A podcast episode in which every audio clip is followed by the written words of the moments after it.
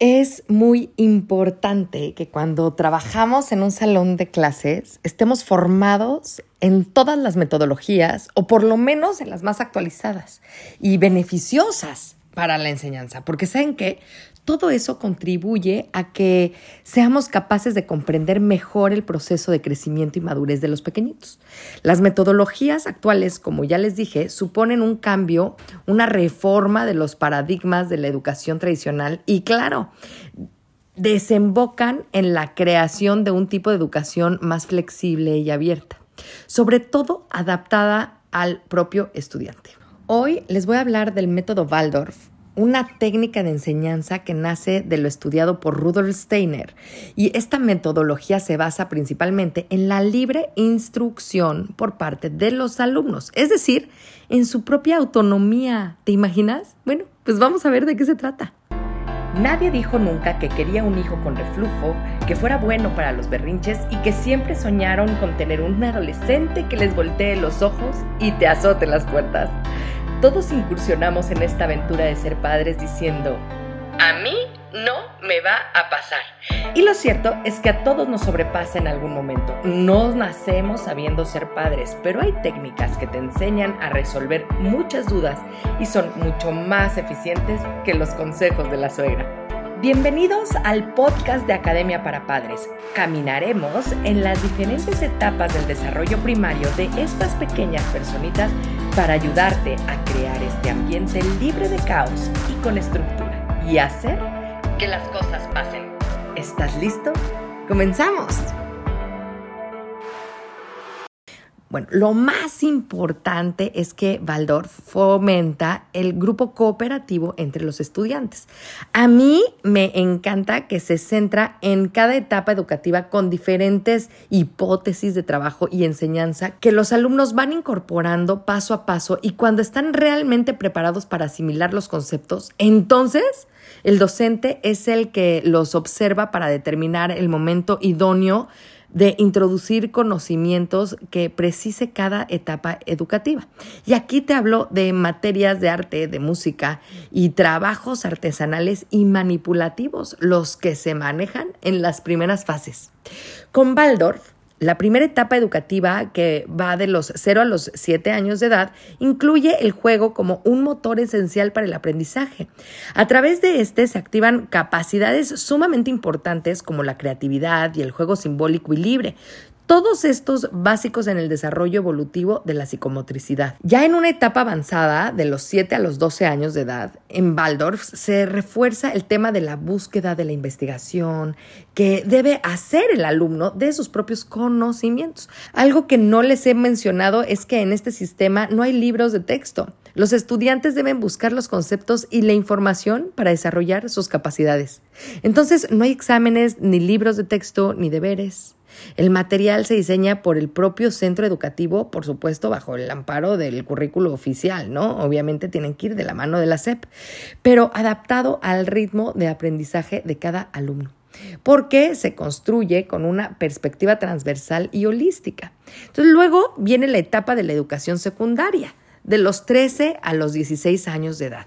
Aquí las materias son impartidas por especialistas de distintos temas pero fíjate, inculcan la búsqueda, la investigación, la autonomía de cada una de las capacidades del alumno. Entonces, todo esto lo enseñan los especialistas. O sea, realmente los niños en esta etapa se vuelven practicantes de alguien profesional que les da la enseñanza de la vida real, de la vida diaria en esa materia. ¿Tú crees?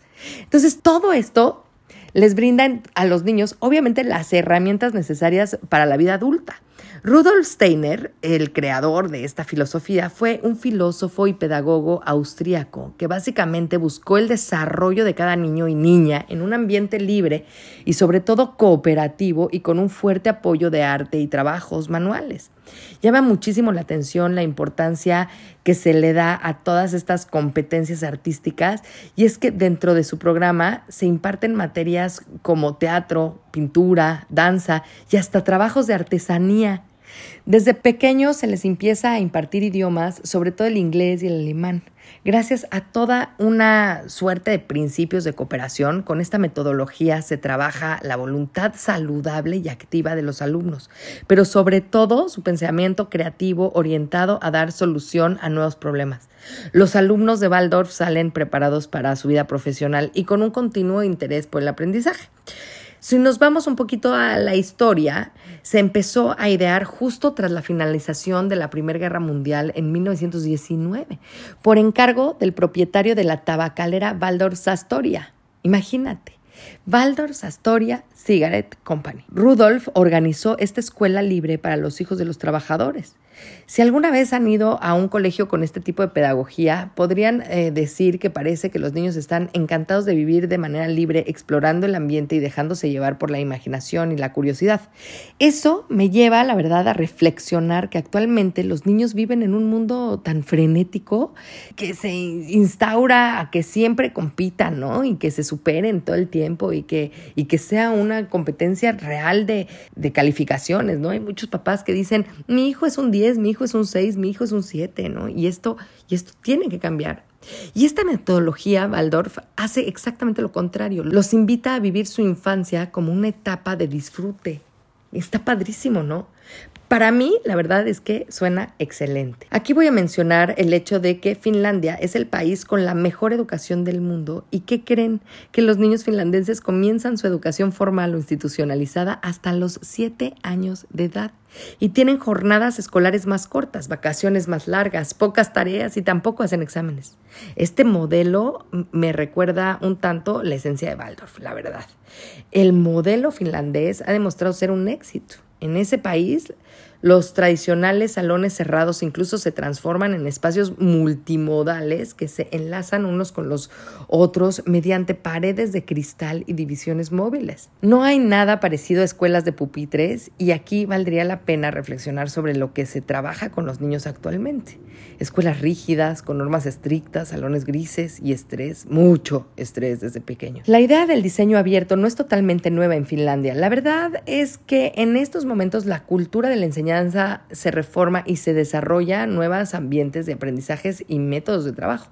Estos espacios deben inspirar el estudio y de hecho ya algunos no se limitan a la escuela, ni siquiera a un lugar físico. Me encanta que así sea, que estemos abiertos a innovaciones. ¿A ti no? Bueno, pues el método Waldorf es así.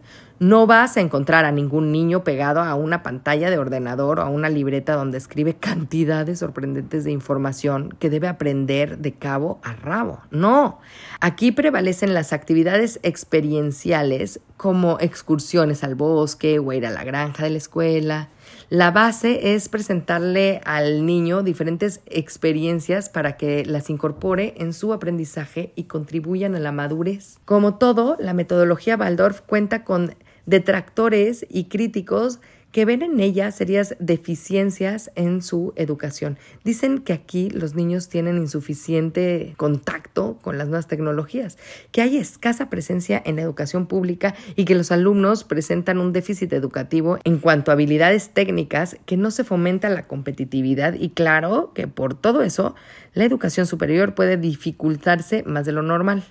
Pero Waldorf es otra de las muchas alternativas a la enseñanza tradicional y aún hay un largo camino por recorrer. Yo soy de la idea de que lo ideal es introducir de manera paulatina este tipo de metodologías en las escuelas públicas, por ejemplo, para que sean accesibles a todos y pueda uno determinar cuál se adapta a cada uno de los niños y por qué. Ahora, no todo es blanco y no todo es negro, ¿no? Eh, yo creo que un pedazo de la metodología Waldorf puede ser muy, muy útil y muy interesante en nuestro sistema educativo, ¿no lo crees? Bueno, pues en Academia para Padres te recomendamos que las conozcas todas para que puedas identificarlas y decidir cuál de ellas es la idónea para tu pequeñito. Por eso estamos recorriendo cada una de estas en esta temporada. Así que nos vemos hasta la próxima.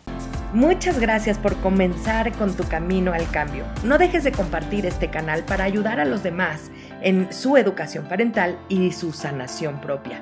Me puedes encontrar en Facebook, Instagram y YouTube como emilyc.daumas y Academia para Padres.